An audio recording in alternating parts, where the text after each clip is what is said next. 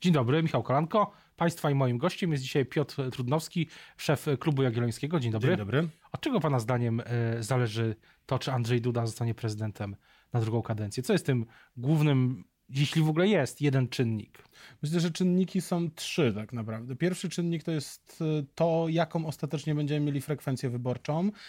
Co do zasady było tak, że najwyższe wyniki frekwencji wyborczej właśnie działy się w wyborach prezydenckich, zwłaszcza w drugiej turze wyborów prezydenckich. Tak było dotychczas. Jednocześnie jesteśmy od tych kilku lat na takim radykalnie wznoszącym trendzie aktywności wyborczej Polaków, co każe zakładać, że jeżeli te dwa czynniki się zejdą ze sobą, czyli taka umiłowanie Polaków do drugiej tury wyborów prezydenckich, tego prostego wyboru, personalnego wyboru ze wzrostem kampanijnym, to będziemy mieli rekord frekwencyjny, być może na poziomie nawet dwudziestu milionów osób przy urnach, co oznacza, że Andrzej Duda, żeby wygrać w drugiej turze wyborów, musiałby, każdy kandydat, który ma wygrać w drugiej turze wyborów, musi zyskać dziesięć milionów głosów. Dla Andrzeja Dudy to wyzwanie, bo to co najmniej milion głosów więcej niż, właściwie półtora miliona głosów więcej niż zyskał w roku dwa tysiące piętnastym i prawie dwa miliony głosów więcej w tym takim najbardziej no, scenariuszu największego wzrostu ponad to, co dotychczas zyskało w ostatnich wyborach Prawo i Sprawiedliwość, czyli zupełnie nowi wyborcy, wyborcy spoza twardego jądra Prawa i Sprawiedliwości. Ale w dwa tysiące dziewiętnastym roku w wyborach do Sejmu PiS zyskało dwa przecinek trzy miliona nowych wyborców. Jak wiele analiz też Klub Jagielloński te analizy publikował, ale też i wyniki analiz wewnętrznych Prawa i Sprawiedliwości pokazywały, że to są przede wszystkim, to nie jest tylko, to są przede wszystkim wyborcy nowi, którzy przyszli zachęceni, znęceni tym kursem, który prześmiewczo, czy czasami jest tak ironicznie nazywany kursem do, do centrum, ale całkiem realnie, to na Twitterze jest taka, niektórzy kpią, ale to jest bez mówiąc całkiem serio, kurs realnie do, realny do centrum, jeśli chodzi o walkę ze smogiem, zmiany w prawie o ruchu drogowym, wszystko to, co... No przede wszystkim to są ci wyborcy, którzy zostali zmotywowani realną zmianą przeciętnego życia Polaków, która się wydarzyła w ostatnich latach, z jednej strony przez te transfery socjalne pięćset plus trzynastą emeryturę, z drugiej strony przez dobrą koniunkturę. To tutaj są realnie osoby, które Prawo i Sprawiedliwość zmobilizowało do głosowania. No ale pytanie, czy są jeszcze kolejne milion, półtora, dwa miliony wyborców do y, zmotywowania? To może być bardzo duże wyzwanie. Druga kwestia to oczywiście kwestia tego, z kim Andrzej Duda będzie się mierzył w drugiej turze, y, bo ja zakładam, że wcale y, konfrontacja Andrzeja Dudy z Małgorzatą Kidawą-Błońską nie jest jeszcze przesądzona. Jesteśmy w takim momencie, kiedy wiele scenariuszy jest jeszcze prawdopodobnych. No i rzeczywiście kwestia trzecia to kwestia tego, na ile Andrzej Duda będzie w stanie w tej kampanii pokazać, że wykracza poza właśnie ten twardy elektorat Prawa i Sprawiedliwości, że jest w stanie pozyskać nowych wyborców, wyborców niezdecydowanych, takich, którzy dotychczas albo nie głosowali, albo nie głosowali na Prawo i Sprawiedliwość. No ta i... konwencja z soboty dała jakieś, pana zdaniem, wrażenie, w którym kierunku ta kampania pójdzie?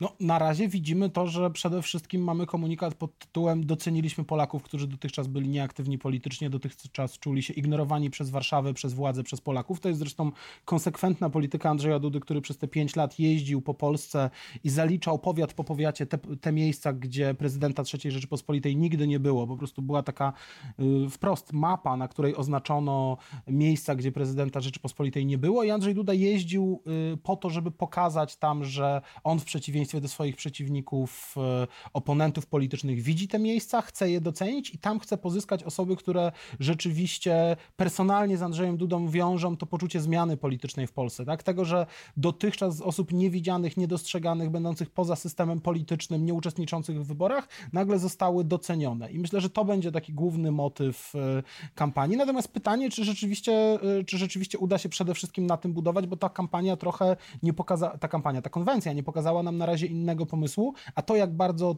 ta idea została wyeksponowana, wydaje się, że trochę rozczarowała większość komentatorów, bo jednak jest to bardzo mocny komunikat, niewystarczająco znany, no ale został, można powiedzieć, no, została ta konwencja sprowadzona do tej jednej myśli Andrzeja Dudy. No tak, ale z drugiej strony ta konwencja też nie jest, to nie jest też tak, że konwencja była kierowana, nie była kierowana do komentatorów, oczywiście, tylko moim zdaniem raczej do wyborców Prawa i Sprawiedliwości, którzy mieli zobaczyć w prezydencie po raz kolejny tego ich prezydenta, to znaczy to oczywiście jakiś pewnego rodzaju truizm, ale mieli zobaczyć kogoś, kto kolejne pięć lat będzie no, gwarantował kontynuację tego, tego projektu i moim zdaniem pod tym względem, jeśli, jeśli to był cel, tak się domyślam też z informacji wynika, że to był cel i ten cel został spełniony. Tak się wydaje. No tak, tylko że z drugiej strony mamy właśnie ten problem związany z tym, że potrzebne jest wykroczenie poza twardy elektorat, poza to twarde jądro. No i trochę cały przekaz tej kampanii, poza, poza tej konwencji, przepraszam, poza wystąpieniem Andrzeja Dudy, właściwie był takim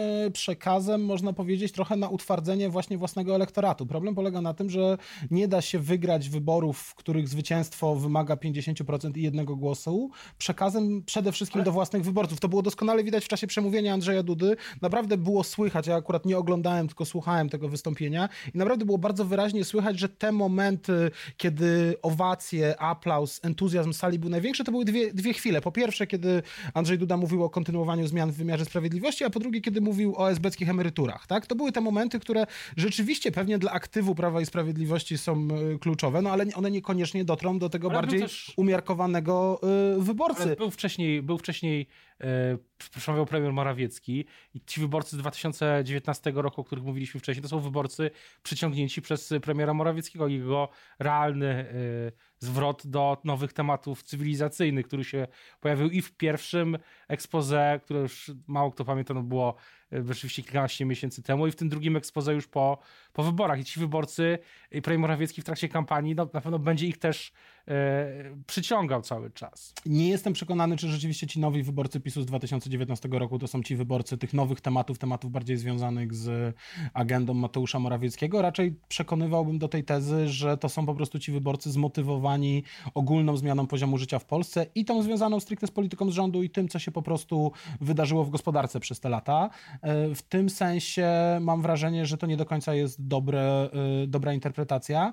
Natomiast ważne jest to, co ten sygnał też, jak, i, jak ten sygnał wysłany przede wszystkim do aktywów wpływa na otoczenie polityczne Andrzeja Dudy. Ja stawiam taką tezę, że dla wielu polityków bardziej radykalnych Prawa i Sprawiedliwości to jest sygnał, tak, Andrzej Duda jest nasz, jest w stu procentach nasz, to znaczy, że musimy więcej tego samego prezentować po to, żeby Andrzej Duda wygrał. No tylko, że ja mam poważną wątpliwość, czy jeżeli na przykład czasopismo umieszcza sędziego drącego uchwałę innych sędziów na okładce i w- w- włącza w taki fotomontaż Andrzeja Dudę bijącemu, bijącego brawo temu sędziemu, to jest rzeczywiście ten przekaz, którego, którego oczekiwał, oczekiwałaby większość on to, elektoratu. On to nazwał w jednym ze swoich tekstów, który też głośnym echem się odbił, że najbardziej prezydentowi Dudzie może zaszkodzić beton.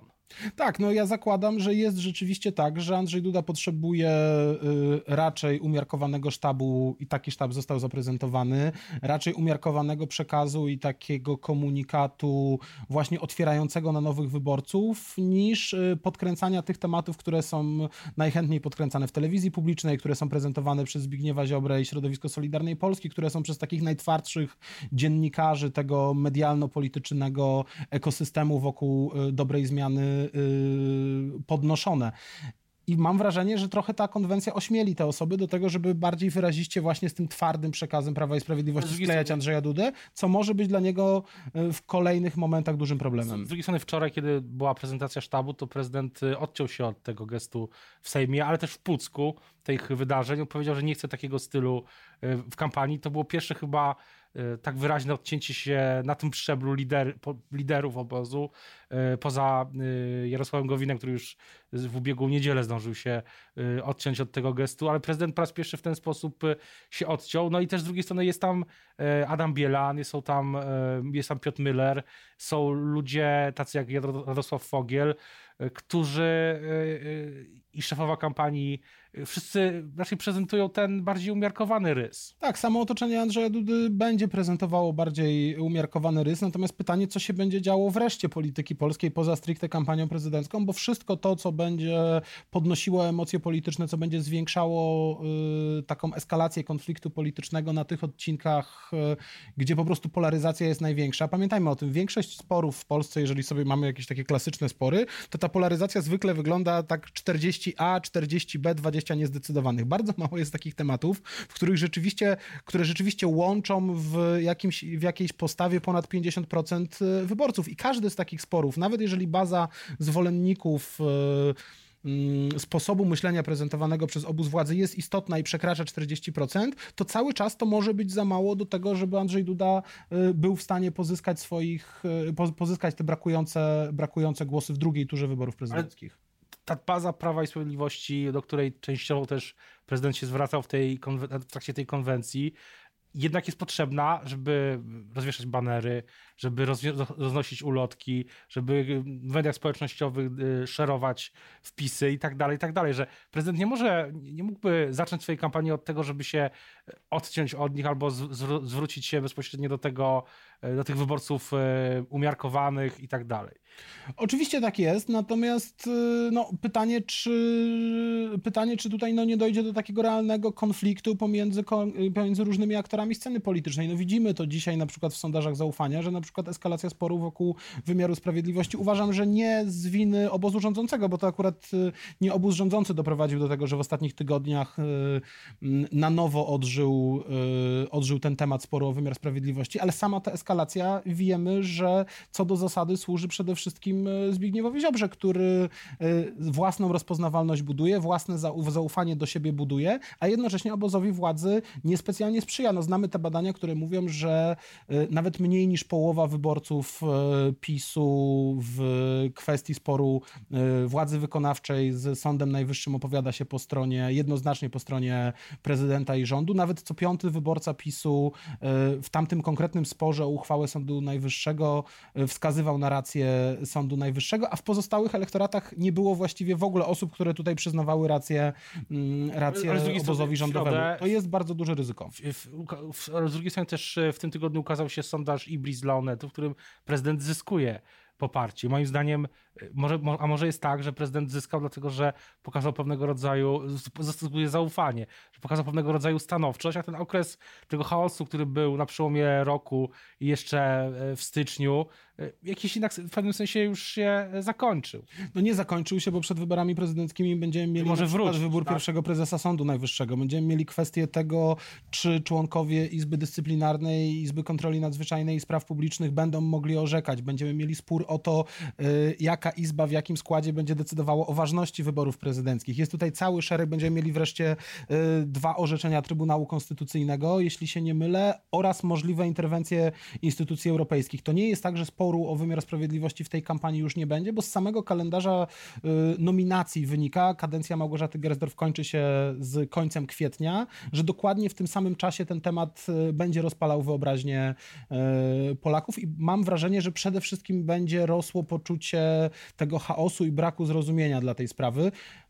I tutaj obawiam się, że jest jeden z problemów. Jeżeli spojrzymy sobie na badania z ostatnich lat, czy to był spór o Trybunał Konstytucyjny, czy ten spór o ustawę o Sądzie Najwyższym i K R S ie latem dwa tysiące siedemnastego roku, obok różnych pytań w niemal wszystkich badaniach dotyczących tej kwestii stawiano to pytanie, kto powinien przedstawić kompromisowe rozwiązanie w kwestii sądów. Czy to był Sąd Najwyższy, czy Trybunał Konstytucyjny. I naprawdę ogromny na rzesza Polaków daleko wykraczająca poza jakikolwiek elektorat wskazywała na to, że naturalnym kandydatem do szukania rozwiązań kompromisowych jest właśnie prezydent Rzeczypospolitej, a zrobić będzie to Andrzejowi Dudzie w tej kampanii niezwykle trudno, choć ja uważam, że powinien próbować. Nie z powodu własnej kampanii wyborczej, tylko z tego powodu, że ten spór rzeczywiście jest sporem destrukcyjnym dla państwa polskiego. Czy teraz w Polsce jest jeszcze duopol dwóch partii? Myślę, że jest duża szansa, że duopol dwóch partii skończy się... Nie, no, nie ma duopolu dwóch partii. Wybory parlamentarne radykalnie roz, rozhermetyzowały polską scenę polityczną, nie tylko w tym wymiarze, że właściwie wszystkie ugrupowania, które miały ogólnopolskie listy wyborcze, weszły do parlamentu, ale również na tym poziomie, że to są wszystko konfederacje. Tak? Znaczy nie mamy w parlamencie jednej konfederacji, tylko wszystkie kluby parlamentarne są konfederacjami mniejszych ugrupowań, co sprawia, że dzisiaj patrzymy na to, jak to na początku kadencji jako dość jednolite ugrupowania, ale szansa na to, że wokół, wokół nowych koncepcji politycznych, wokół nowych pomysłów na politykę przez najbliższe trzy lata będą tworzyły się jakieś dzisiaj niewyobrażalne nowe, nowe koalicje jest bardzo duża, tak? Bo realnie mamy po prostu różne środowiska polityczne połączone w kilka takich wyborczych bloków, co sprawia, że na przykład dobre wyniki tych aspirujących kandydatów w wyborach prezydenckich, głównie Władysława Kosiniaka-Kamysza i Szymona Hołowni, albo ewentualnie na przykład słaby wynik Małgorzaty Kidawy-Błońskiej czy Roberta Biedronia mogą sprawić, że dojdzie tutaj do daleko idących przetasowań. Właśnie. na scenie koniec, partyjnej. Na koniec pytanie, kto pana zdaniem, bo mówił pan wcześniej, że nie jest pan pewny, czy Małgorzata Kidawa-Błońska wejdzie do drugiej tury. Myśli pan, że jeśli nie Kidawa-Błońska, to kto? Stawiam na to, że i Szymon Hołownia, i Władysław Kosiniak-Kamysz mają dzisiaj szansę o to, żeby powalczyć o drugą turę wyborów. Przede wszystkim z tego powodu, że do drugiej tury będzie można wejść być może z wynikiem rzędu osiemnaście do dziewiętnastu procent poparcia, a wtedy w drugiej turze może się wydarzyć się wszystko, wszystko się spłaszczy i pojawi się zupełnie nowa dynamika polityczna, bo to będzie taka sytuacja, której nikt się nie spodziewał. Mało kto się dzisiaj zastanawia nad tym, czy w drugiej turze zagłosowałby na Hołownię czy Dudę, albo czy na Kosiniaka i Dudę, więc te wszystkie sondaże, które dzisiaj widzimy, one są umiarkowanie, moim zdaniem, dające nam jakiekolwiek... Lewicy pan szans nie daje. Daje małe szanse z tego powodu, że sam Robert Biedroń yy, chyba stracił swoją szansę na zbudowanie momentu politycznego i yy, no, ma problemy związane z własną wiarygodnością.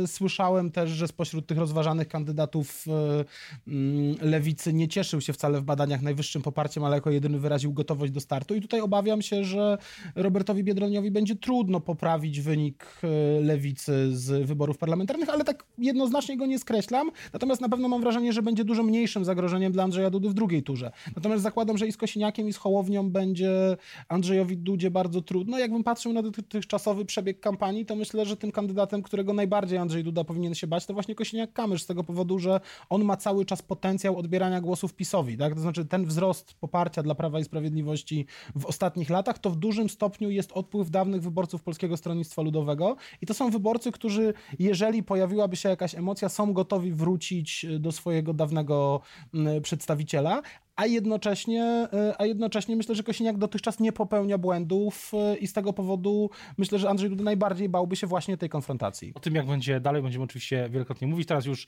bardzo dziękuję za rozmowę. Dziękuję Państwu bardzo. I moim gościem dzisiaj był Piotr Trudnowski, szef Klubu Jagiellońskiego. Dziękuję bardzo. Dziękuję.